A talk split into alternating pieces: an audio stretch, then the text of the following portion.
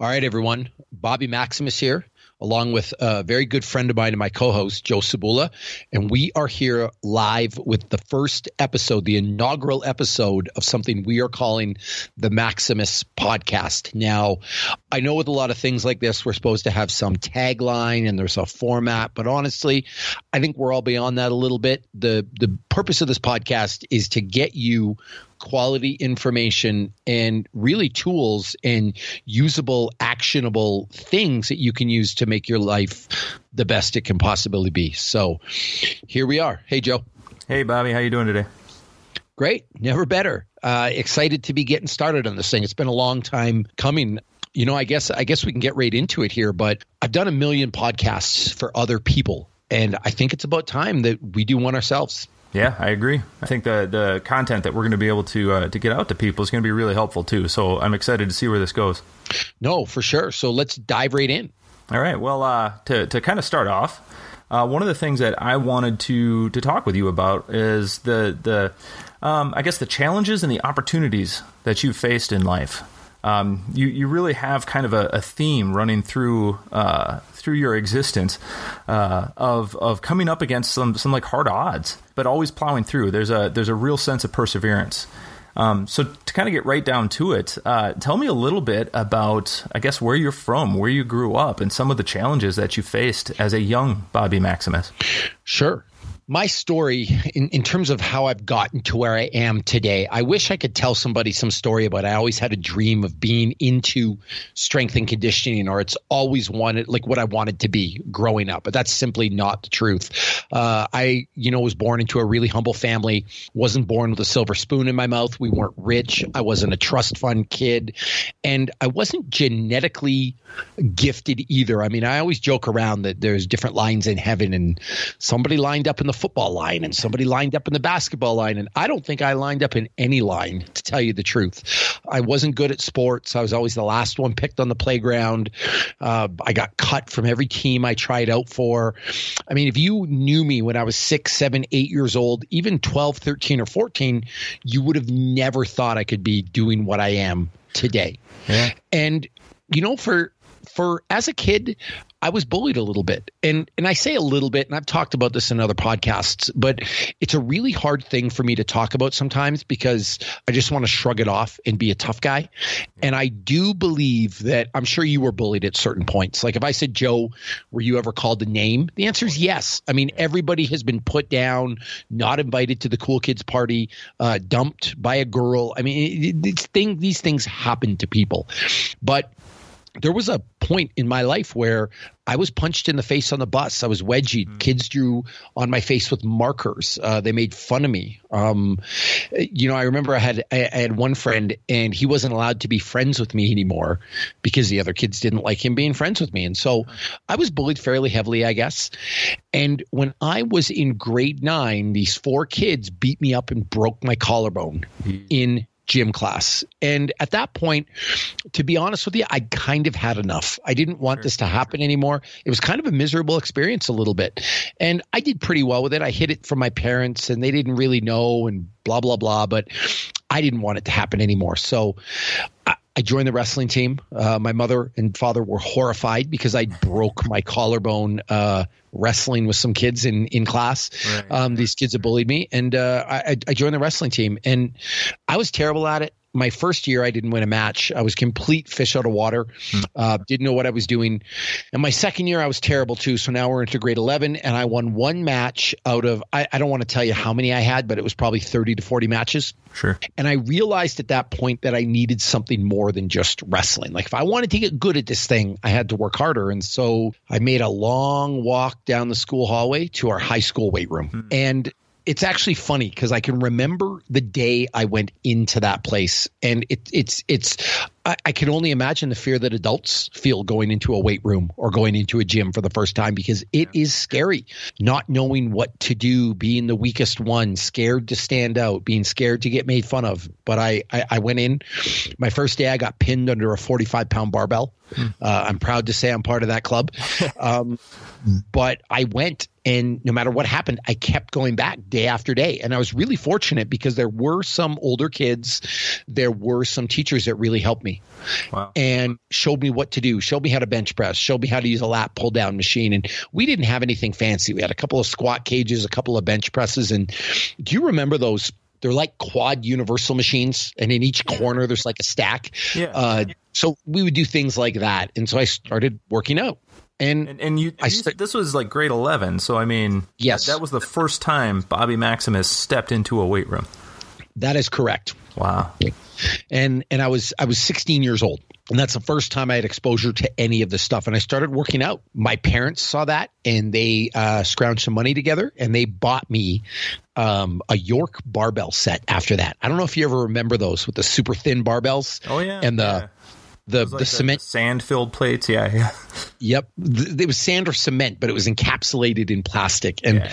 I got a little York barbell set, and I started buying muscle and fitness books and men's health books and Flex magazine. And I would, you know, put little Arnold posters on my wall and work out. And I started getting stronger, like not knowing what I was doing, just showing up every day. I started getting stronger.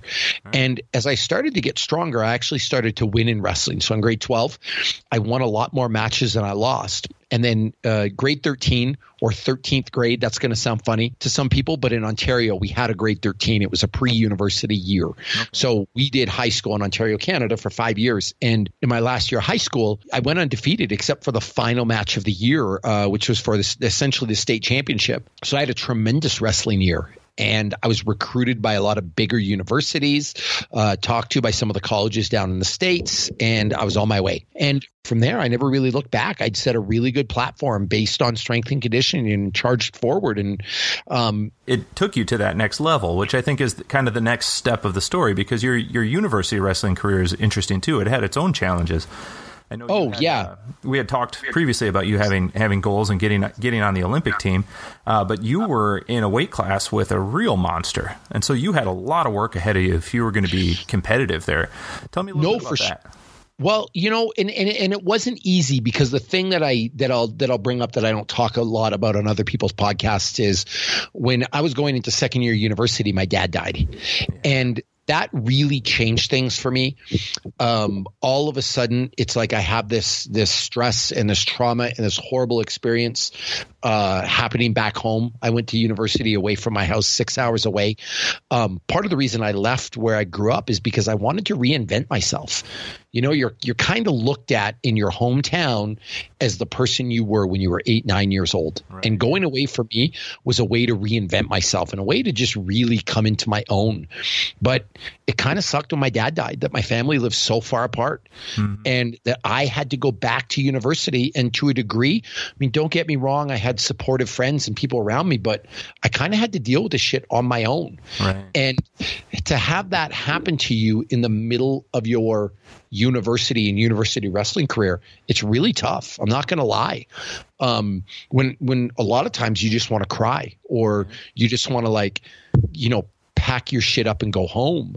Um, Well, and especially as a, as a wrestler, and especially as a good one. I mean, the the sense that you have an image to maintain, it just it adds to that whole thing too. No, for sure. And then and then on top of that, I was faced with, as you said, there was a gentleman named Justin Beauperlant who was one of the best wrestlers in the world at the time. I mean, he came second at the World University Games, and that's out of the United States, Russia, Bulgaria. I mean, I just had the guy in my weight category. Yeah. And so I was already under the gun.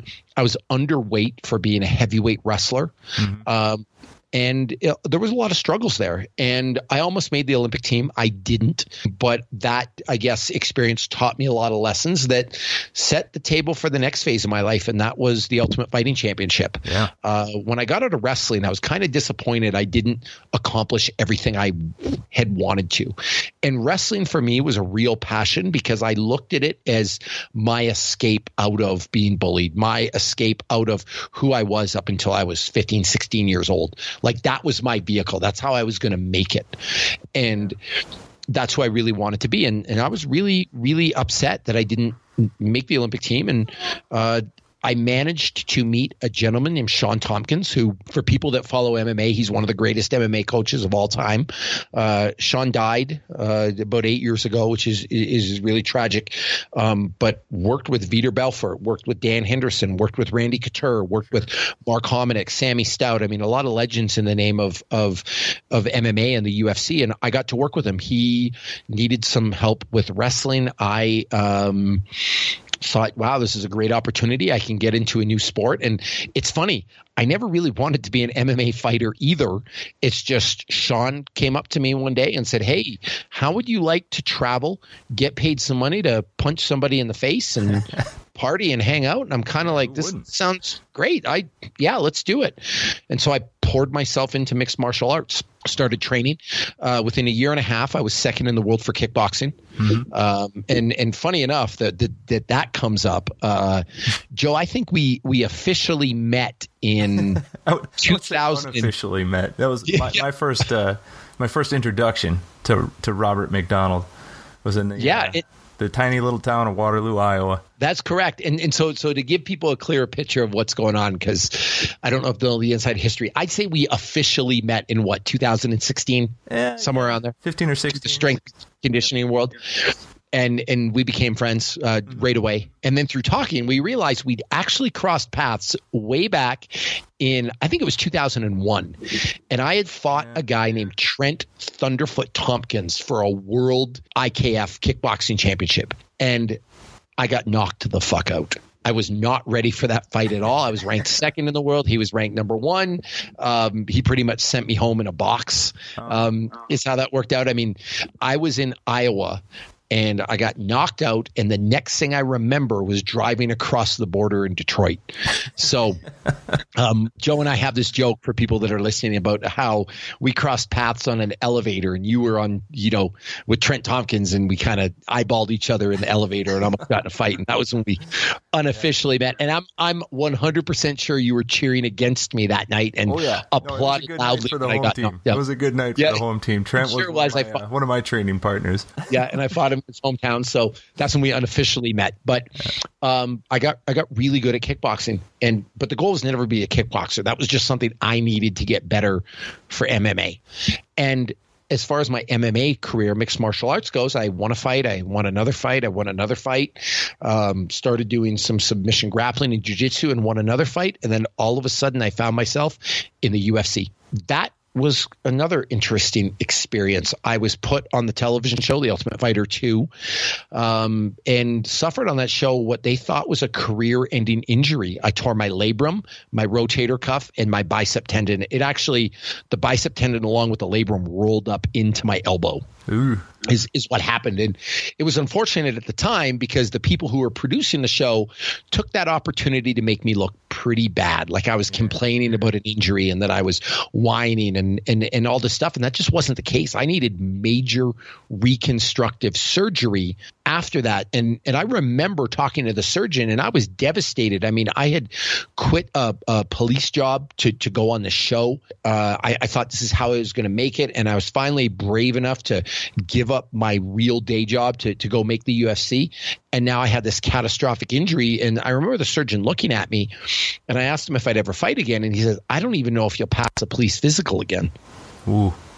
And I, I remember just having a sinking feeling of like, what have I done? Like I knew I should be given on my police job. I, how am I going? How am I going to get through this? Like I might not be able to work out again, or fight again, or wrestle again. Like I, I had my shot, and and it's it, it, I, I blew it. It's been taken away from me, and then t- kind of get kicked in the guts a little bit again when they make you look like a baby on the show yeah. for uh you, you, know for having an injury. Um, it, it was it was rough, but uh, you know I I, I kind of did what I always do, and I rolled up my sleeves and I got to work and I sought out a really good physical therapist who had, who had mm-hmm. worked with uh, a lot of uh, famous athletes, and, and he was willing to help me. And and I, I, I got down to it, and I was able to rehabilitate my shoulder, and I was able to fight again. And I went on to have more fights in the UFC. In fact, I at Ultimate Fight Night Five, I I, I beat a guy, I had no business beating named Christian Rothar, uh, with a much better record than me, but I actually won submission of the night in, in, in, in that fight. And so that was a really triumphant moment for me coming from a place of getting made fun of on TV and having a career ending injury to finishing the story into a story of triumph. Yeah, yeah. Well, and, and, and besides like even the physical challenge of it all, there was a lot of mental challenge that you were facing as well. Uh, and and you you talk about this quite a bit in the book, um, but you actually worked with a really uh, a really good sports psychologist. So how did that play into overcoming those things? You know, when I was in, and I'll, I'll, backtrack a little bit now. My first fight, my first legitimate fight, apart from the TV show, the reality show, um, The Ultimate Fighter, my first fight in the UFC was UFC 53, Canada versus the USA, against a guy named uh, Jason Lambert. And I remember being in the dressing room of the Mandalay Bay Hotel and Casino Resort, uh, scared shitless like, what the hell am I doing here? There's 20,000 people in the audience. They're going to see me get beat up. I'm going to get booed. My hometown's 1,800 people. This is way bigger than anything I've ever seen. I'm not ready for this. Why did I come here? Like, I was filled with all kinds of negative thoughts.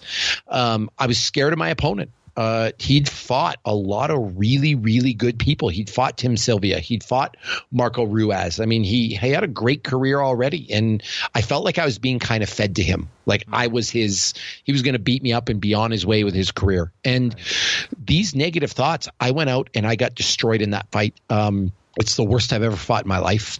Um, and I kind of thought my career was over at that point.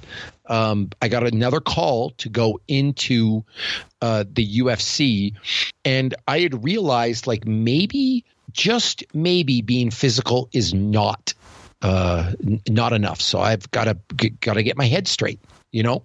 Right. And so I was lucky enough to meet a gentleman named Brian Cain. Brian Cain had worked with Georges St. Pierre. He'd worked with Rich Franklin, and these were both guys I was friends with.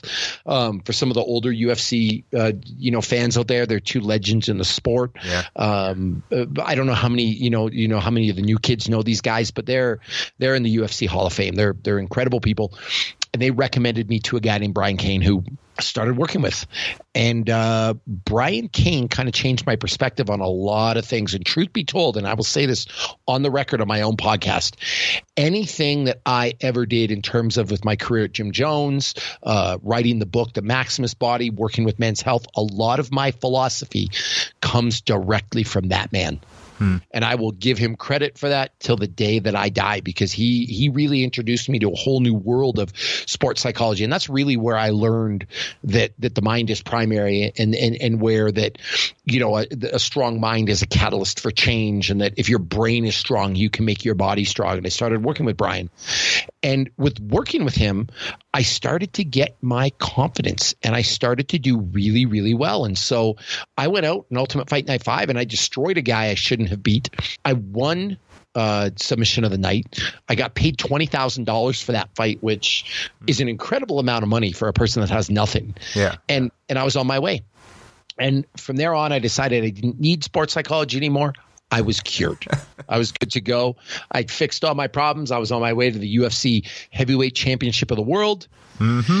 And then I fought a guy named Eric Schafer in the next UFC, UFC 62, and uh, back at the Mandalay Bay. So a similar uh, scenario as to Jason Lambert. Uh, some negative thoughts were triggered, and I went down the spiral again yeah. of negative thoughts. What if I lose? I'm going to get my contract cut.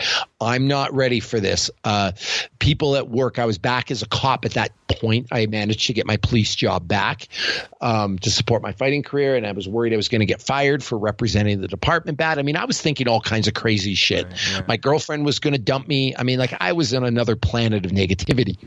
So I went out and I lost that fight bad again, and that was a pivotal moment for me. I was choked unconscious in that fight. I didn't tap out. I just went to sleep, mm-hmm. and that was a pivotal moment for me. I actually wrote Eric Schafer a message once saying, "Hey, thanks for choking me unconscious. It changed my life for the better."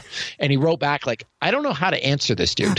you know, um, are you trolling me? Like, is this a joke? And and no, but it it really wasn't because that taught me that that negative thought pattern I had that had been set up for the first 16, 17 years of my life of being bullied, that's with me forever. Like this self doubt, it's ingrained in me. It's pretty deep, and I wasn't going to overcome it by practicing sports psychology for two or three months. That this was going to be a lifelong endeavor. Yeah. yeah. And so I started working heavily with Brian again and, uh, you know, really dove into it. And I was doing everything. I mean, shit, I was meditating. Uh, I was, I was writing stuff down in the morning. I was doing the stuff that I want to talk uh, to people about called green dot therapy. Mm-hmm. Um, we'll get into that in a little bit.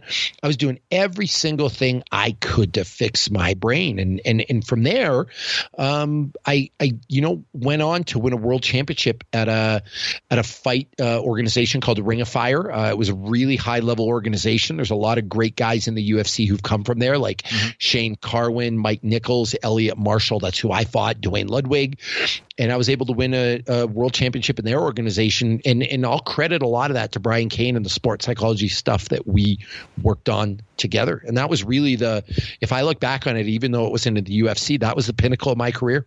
I mean, that was the best I've ever fought. It's the best I've ever felt. And that's really where I became Bobby Maximus. Like that's where I really that that that lesson of persevere over everything, that that consistent messaging of try your best, that the brain matters more than the body. I mean, that's where that that that night is where all that stuff was really forged. Well, it's interesting for me uh, because that was kind of what drew us together. I mean, that was really sort of the attraction was based on that. You know, watching you get knocked out in Iowa. Sorry, I, I didn't. You know, I wasn't a fan that night. But it's interesting that you know a few years down the line, all of a sudden there was this this strong attraction, um, and that's kind of how we ended up working together. Uh, you mentioned the green dots, and I do want to come back to that because uh, the the whole notion of this podcast is to give people something you know valuable that they can take with them, and I think that's that's one of the best things that we can offer them today. Before we do that, I just want to ask you about your most recent challenge because all of these times that you've had had to face some level of, of adversity or resistance and, and you've persevered through, you found a way, you you addressed your weaknesses and you got mentally tough when you needed to be. Um, your most recent battle was was with a disease. So tell me how how that compared to some of the other battles that you've faced. Well, that was that was really difficult, and and and so let's let's actually back up a second from that to give people a little bit more of a background. Mm-hmm. Once once I beat Eliot Marshall, uh, I got hired by uh, a gym called Gym Jones that not a lot of people have heard of at the time, and my job, because of my fight background, my police background, my background in sports psychology, and my education level, I've got three university degrees. I was hired to turn Gym Jones into a business. And so I moved from Canada to the United States, Salt Lake City, and I took a, a, a, a small gym and built up a you know a seminar program, a certification program. You went through the seminar and certification program. Um, you know, uh, certified over seventy people, uh, traveled around the world and, and really uh, helped put Gym Jones on the map. Um, I was the general manager and I ran that for a number of years. I want to say 9 And just this uh, November of 2017, I got fired from Gym Jones. And that was a real blow to me. Yeah. So we parted ways. And soon after that, I think the stress, I was under a lot of stress at that job for probably the past two to three years that I was there. Mm-hmm. Um, the, the, the stress of that, it kind of, kind of overwhelmed me a little bit. And I got really, really sick. And I got this disease called Clostridium difficile. And C. diff is about 200,000 people a year get it. 40,000 die. So it's a, it's a, I mean, a one in five chance of really dying, which is pretty significant. Um, yeah, I was hospitalized numerous times. Uh, I lost 47 pounds in 30 days, which uh, that was rough. Uh, at my lowest, I dropped from 245 to 198 is what happened to me. Well, yeah, Rapid. It's not like you had all this extra weight to lose either. No, no, no. I mean, I was hospitalized. I was bedridden. Uh, my wife thought I was going to die. I mean, it got pretty dark at points. Um, but you know, talking about kind of that experience, it was nothing that I had never dealt with before. Like, yes, it was this new sickness, but I mean, shit, when I was younger, I was hospitalized for MRSA. Uh, when I say younger, I was in my 20s uh, when I was fighting. Um, almost lost my arm. Uh, I fought staph a couple of times. Uh, almost lost my hand to that. Um, so it was just another thing for me. It was another roadblock. It was no different than my dad dying. It was no different than me getting knocked the fuck out by Trent Tompkins. It was no different than me getting made fun of on TV. It was just another thing the world was throwing at me. Mm-hmm. Um, and there, there is this interesting theory uh, to go off in a little bit different of a direction that when you find your calling and what you're really supposed to do in life, the world really doesn't want you to do it. Like if you talk to these people that have been so successful, like the founder of Nike, they'll all tell you the same thing that when they finally found their thing, the world didn't want them to succeed. Yeah. That all kinds of stuff was thrown in their lap that they had to deal with. And that's how I honestly thought about it. And there was not one point that I wanted to give up. There was not one point I was down. It was like this was just another thing that I was going to overcome and I was going to defeat. And it was going to make me that much better. Yeah, we talked about this at the time too, like that, that sense that resistance was up against you that if you were going to do something at that point, then this was what you had to face. And so it yep. wasn't a question. And I don't think uh, either of us had a doubt about it. But it, it was just like because of that resistance, you knew you had to push back. No, and it, it challenges you and it galvanizes you and it makes you better. And so I started to fight, but you know, I didn't know what kind of fight I was into because months later I wasn't better yet. I mean, it took me a long time to to kill this disease. Uh, I had an antibiotic resistant strain of it, which was not good, which means I kept getting sick. I could not shake this thing. Um, eventually, I went for what's called a FMT treatment, which uh, is fecal matter transplant. Right. Um, and there's two ways to do it. So uh, this will be a bit graphic, but you can either get uh, somebody else's stool put in you uh, from the back end, or you can eat a feces pill. So if you wanted to tell me to go eat shit, anyone out there, yes, I have eaten shit technically, but uh, this shit fixed me. Um, and that's what allowed me to get over this disease. Uh, and uh, I started to get better and I started to put on weight and I started to get stronger, but I still wasn't 100%. So I went in for more tests turns out that the aftermath of having an antibiotic, uh, really virulent strain of, of, of C. diff, uh, Clostridium difficile, meant that I was stuck with ulcerative colitis for the rest of my life. That I'd never eat normal again, that I wouldn't be able to exercise normal. And you look this shit up on the internet, and I'm going to tell you guys never go to Google and Google what you have because it tells you all kinds of negative stuff. that and, and I quote that I was in for a life of pain, misery, and numerous hospitalizations, and likely I was going to lose my colon. Well, shit, that didn't sound very good. That's not very um, motivating. No, not very motivating at all. Um, but I did some research into some diet stuff, some stress relief stuff, and I, you know, again, I made a conscious decision that I'm not going to let this hold me down. I'm not going to let this affect me and I'm going to overcome this as well. And another three, four months go by. I mean, I've been dealing with this for, for about a year now. Um, and another three to four months went by and, and I experimented with my diet, uh, jumped on board this thing called Viome, which uh, I had my biome tested. They tested my feces and basically gave me a list of dietary recommendations. And I started there and I started playing with stress management techniques and you know, I, I, I ruthlessly started to eliminate stress from my life.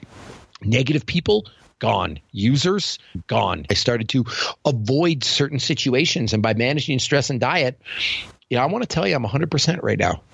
And it feels pretty damn good to be here considering a year ago man i was i was in rough shape like on my deathbed. Yeah yeah. And and uh, it, during that time too you still stayed physically active. Like you never just gave up on that.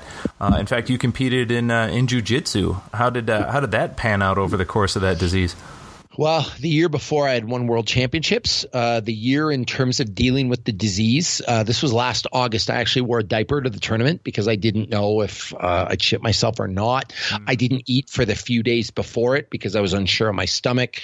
I only weighed 222 pounds with my gi on. I was really only back up to 218 fighting at ultra heavyweight. And that's the first jiu-jitsu match I've ever lost. And the first time, and I will tell you this, the first time in anything I can remember physically being tired and not knowing what to do. Yeah, that's new territory for you. Yeah, like I, I remember taking a knee in the middle of the match and thinking, what the hell is going on? Like my body is not working right. And I didn't win. I, I won one match that day. I lost a match that day. And that was that. It was a it was a you know, looking back on it, I wish I could have it back. I wish I could have won, but I'm also damn proud of myself that I didn't give up and I went and just did the thing yeah. because I wasn't gonna let this thing hold me back. I mean, I think what happens to a lot of people when they hit adversity or they get sick or they deal with something tough in life, they let everything go to shit. Like, no, you got to live your life. You've got to keep doing the status quo. Do the things you love. Focus on the positive. Don't sit around dwelling in the negative all day because that's a recipe for failure as far as I'm concerned. This is a I, question I, have wanted to actually ask you for a while, uh, but it's just sure. never really come up. But during all of this, did you use green dots? Yes, I absolutely did. I went back to what I know best, and that's sports psychology. There you go. So tell and us so, a little bit about the about the green dots. What what's the deal? Okay, so so I'm going to go over two things actually, Joe.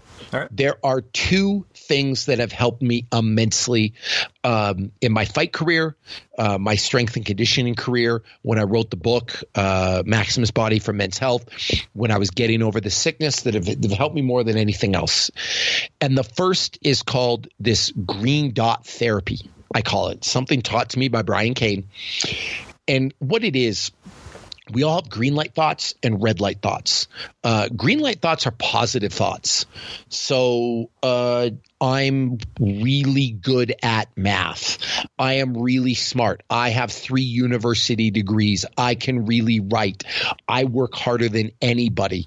I have the best friends in the world. They're confident thoughts that are green lights. Like think a traffic light that tell you to go. They push you in the right direction. They're inherently positive. But everyone is also plagued with red light thoughts. Those are voices of insecurity and doubt. And I don't care what anybody says. We all have them. Yeah. No matter how confident you are on the outside, there is some insecurity on the inside. And these are the negative things. These are the voices that say, you're going to lose. You're not good enough. You've not practiced enough. Your opponent is better than you. My friend opened up a business and his business failed. So mine's going to fail too. What are people on ESPN going to say about me tomorrow if I lose this football game or this basketball game? Yeah. These are inherently negative thoughts. And there's a constant fight in your brain between positivity and negativity. And the people that do well in life, the people that succeed are the people who learn to control.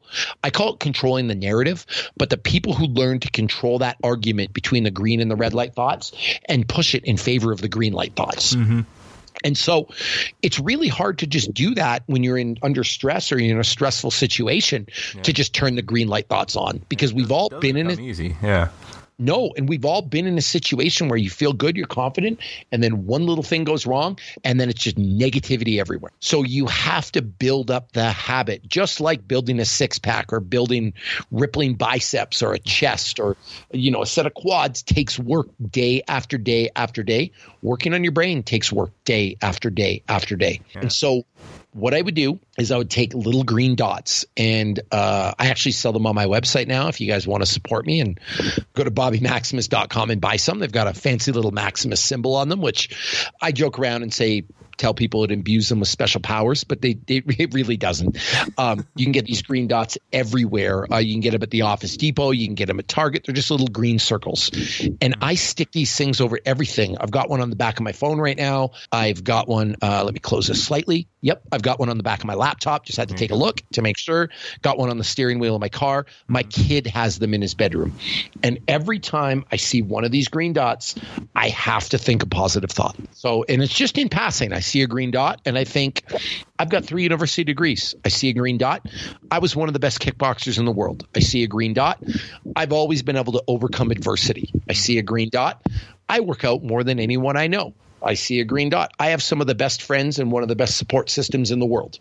And so I think these positive thoughts and what this does is what does two things. One, it builds self confidence and a belief in myself. And I really believe that having a strong belief in yourself is the most important factor you can have for success in any area of life. And then two, it's like a vaccine. It inoculates me against the negative thoughts. So when a negative thought comes, because I've practiced practice thinking positively, I'm quickly able to shift that narrative in my head or control that fight between the green and the red dot or the green and the red dots in favor of the green because I've been practicing it every day. So when I got sick, yeah.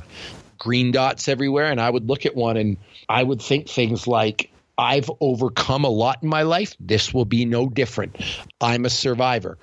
I work harder than anybody. I've got friends at my side. I've got a supportive wife, and I would think these positive things, and you know that really helped me stay on track. Yeah, and, and how hard it would normally be. I mean, if you hadn't practiced any of that, if you hadn't learned that, and then you're up against this disease, and you find yourself just in the lowest spot to try to find some glimmer of positivity, but yeah, it's hard. Were, you were kind of like that was your default setting by that point. So that was because I'd learned yeah, because I'd learned how to do that. Yeah, like it's it's it's it's it's who I was. And then the other thing I do, which is similar, is every morning I would wake up and in a notebook I would write down five reasons why I was going to be successful. Five reasons why I'm going to beat this disease five reasons why I am going to gain my weight back, five reasons why I am going to be triumphant. And it's similar to the green light thoughts. It's just a little more conscious. Yeah, you wake yeah. up in the morning and while you drink your morning coffee or your water or whatever it is, or before you get out of bed, you write down five things. And writing stuff down makes it permanent, it makes it real. We've all had negative thoughts. So, Joe, I'm sure we talked about it a lot. I'm sure you've had days where you've thought, I'm a fat, lazy piece of garbage. Uh-huh. I'm not fit. I'm not good enough to do this. And it's funny, you'll tell yourself that in your head but you'll never write it on a piece of paper. It's right. difficult to write that stuff on a piece of paper. Actually, I had my wife do an experiment. Like, you know, women go through this where they will tell themselves they're ugly. Mm-hmm. I'm ugly. I'm fat. I don't feel well. And you could do this with your wife, Megan. I mean, ask her to write that down when she feels that way. And it's almost impossible for her to write it down. Yeah. She can think it in passing, but she won't write it down because there's something about writing it down that makes it real. At the same token, one of the best memory tips I can ever give you guys, I'm known for having a good memory, is write it down three times. You own it forever. So if you ever want to remember a paragraph, write it out three times. You'll remember it forever. So every time you write these things down, they become true. And so the combination of the green dots and writing stuff down extremely powerful tool to believe in yourself and it can propel you to success in a lot of areas of your life. Just for for people listening, like I sincerely recommend that you go out and get some green dots and do this stuff. Don't just think about it. Don't just hear it and say, "Yeah, that kind of makes sense." But actually force yourself to do it because I, I, have green dots everywhere too. I've got a green dot that sits right on the dashboard of my car, and every time I start the car, I slap the green dot and I say something positive. Yeah, and it adds yeah, up. Well, for sure. And here's the other thing I'll put to you, Joe, because we've had this talk many times behind closed behind closed doors. We live in a world where people are looking for a quick and easy solution. Mm-hmm. People will pay all kinds of money to get a result. They'll take drugs. They'll do harmful things to their body. They're willing to try crazy, ludicrous things to get to success why wouldn't you try the green dot thing? Like, what does it cost? Yeah. What do, what do these things cost at the store? I mean, once again, you buy the Maximus ones, nine ninety nine. There's a little bit of shameless self promotion, but you buy a sheet of Maximus ones, nine ninety nine. You buy them at the Office Depot. We'll call it nine ninety nine. Pretty much nothing. Everyone can afford ten bucks. Can there be any harm done to you? Well, I, I guess at the risk of narcissism or vanity, no. And and I think everyone needs a little more self love in their life. I mean, I don't think anyone's in danger of not having enough self love. So it's easy, it's cheap, it doesn't take a lot of time. Why wouldn't you try this? I mean, even if it doesn't work, what harm are you doing? Right. Same thing. Wake up in the morning and write down five reasons why you're going to be successful. What's the harm in doing that? There's no nasty side effects. There's seems pretty straightforward to me, but yet it's impossible to get people to do this because they I, I think there's a thought and, and, maybe you can shed some light on this where they think it's going to be silly like yeah. I don't want to do this. This is ridiculous. Well, and, and I think, like you said, there, there's that moment when you're writing something down where it becomes real, you know. And when you when you have to look at that dot and you start thinking about it, like, oh, what am I doing? And that in itself can trigger sort of a red light thought. So you have to look at it as as like, no, this is exactly what I'm up against. This little game no. is the game I got to get better at, and so you just make it hokey. Fine, whatever. You're going to win today. You know, okay, why? Absolutely. You know, like hey, sure. I went to college. I've worked hard. You know, I've got multiple degrees of black belt. I should be able to take this. And all of a sudden, what felt hokey at first gets to feel real good, and you just you accept it for what it is. Well, here's the other funny thing people are unwilling to do this sports psychology stuff because they think it's weird. Mm-hmm. They think it's not effective. They think that they're above it. But what if I told you that the best athletes in the world do this? Yep. This is what this is what Michael Jordan did. It's what Kobe Bryant does. It's what uh, Michael Phelps does. I mean, if you take the best athletes in the world, they all have sports psychologists and they all do sports psychology. Business people, CEOs, I do on the side. Uh, one of the things I don't advertise a lot is I do coaching with people, life coaching and corporate coaching. I bring sports psychology to the corporate environment, um, and I, I help create corporate athletes. And one of the things that I work with with various CEOs around the country and around the world is how to be mentally tougher self confidence, how to believe in themselves. And this is something that people pay a lot of money to do. The, the, people that are running the country, the people who are the captains of industry and business, they all practice stuff like this. They all read. Yeah, So- if it's good enough for them, you better believe it's good enough for you. Yeah. Why wouldn't you do it? Like you think it's silly, but people are paying thousands and thousands and thousands of dollars for this. They're reading all the time. They're going to various lectures. I mean, the ultimate example of this is Tony Robbins. Yeah. How many how many lives has that man changed? And his his tours, I mean, the stuff he does, it's sold out worldwide, you know? And and other people like you know, I pay attention to other podcasts, but Joe Rogan's podcast. Uh, Jocko Willink is a guy that has a podcast and a huge Instagram following. A lot of these people, Tim Ferriss is another guy. Um, Ryan Holiday, uh, Dave Asprey. Um, I mean, you, you can go on and on about names. We always talk about books, but it's all just sports psychology. So why wouldn't you try this? Yeah, yeah. What's the risk? Making making yourself look silly in front of yourself. Like just let it go. and that's it, you know, or thinking it's a waste of time. But I'm going to tell you that that's just again a negative red light thought. That the, simple truth is you're just not willing to do what needs to be done. is what it boils down that to. resistance that we talked about because now all of a sudden you're going to do something that that's worthwhile, something that's good for yourself. So of course you're going to face resistance right off the Yeah. And and it's funny, like if I sit here and, and I don't want to brag, but I think I've accomplished a lot. I mean, I look back on my little life and I fought for a world kickboxing championship. I mean, yeah, I got knocked out, but how many people have done that? Right. How many people have fought in the UFC? How many people have won a submission of the night UFC? I'm I'm actually in my office right now and looking at a book. I there's an article about me in the, in in the UFC. Uh, it's like a history of the UFC anthology, and there's like there's my picture and there's my name. How many people have had that happen to them? If I was named one of the hundred fittest people to ever walk the planet, I mean, I've done a lot of incredible things, Joe, and I will tell you, I will credit that all to training my brain and that's Yeah. all it is i mean even even way back when when you said a young bobby maximus found the weight room when i went into that weight room for the first time and I got pinned under a 45 pound bar and I was humiliated. It wasn't being physical that brought me back. It was having the mental strength and the resilience to get back on that horse and try again. On that note, I heard the greatest quote ever. And, and, and I don't say that lightly, but I read it on Instagram. Actually, I didn't hear it. The kid that falls down over and over and over again, learning to walk, do you think they ever think in their head, maybe this isn't for me? No, they just keep doing it. Like you've got it now. You got a young one at home, little Max. And as he's starting to learn to walk, because he's got to be close now, he gets up, he falls down. He gets up, he falls down. I don't think he's ever thought, maybe this isn't for me.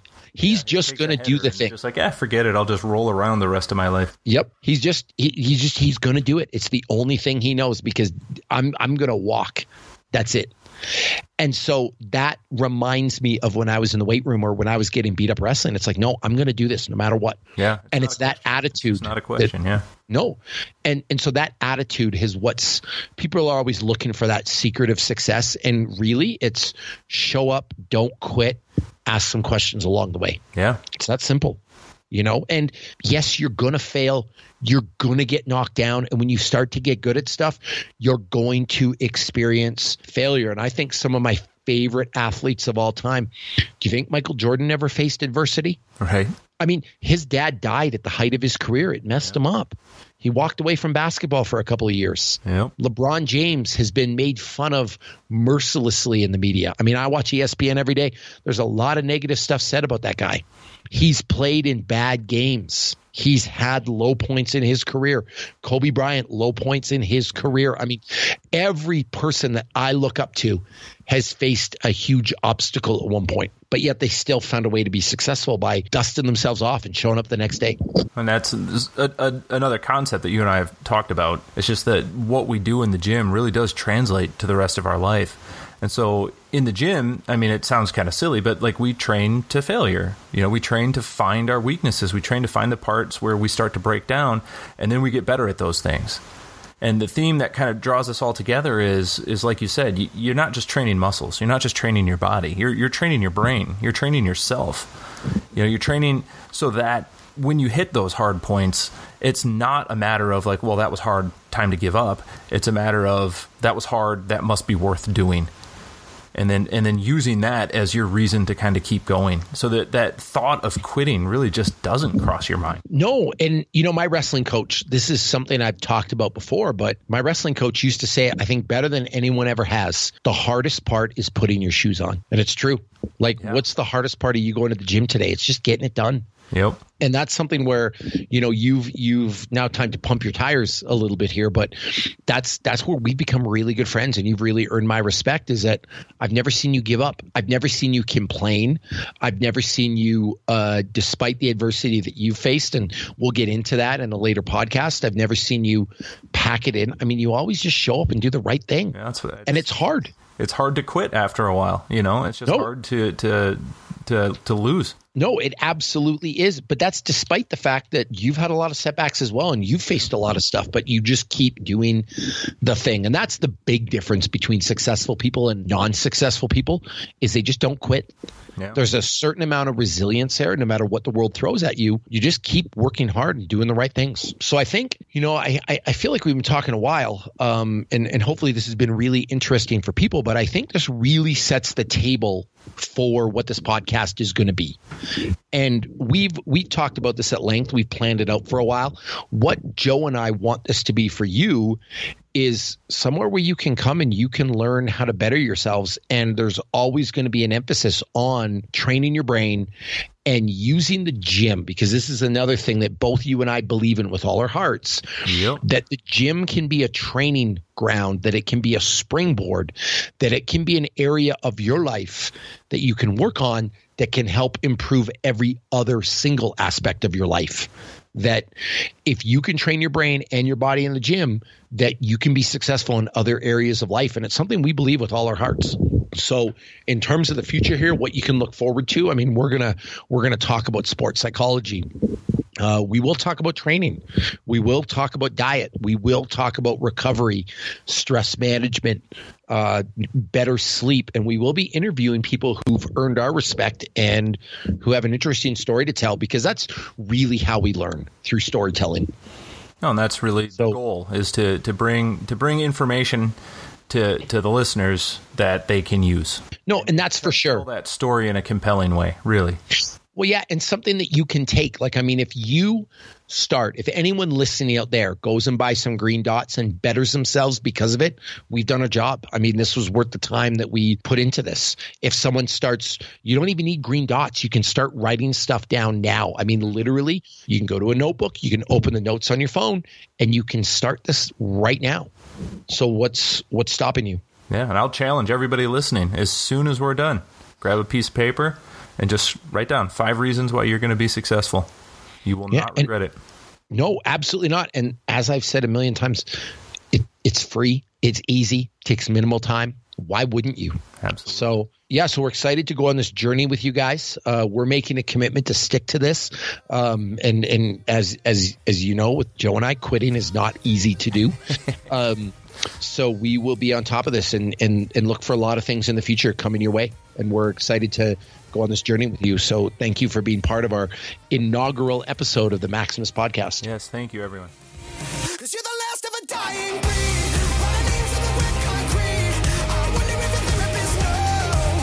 Thank you for listening to the Maximus podcast with Bobby Maximus and Joe Cebula, sponsored by our good friends at Lalo Tactical.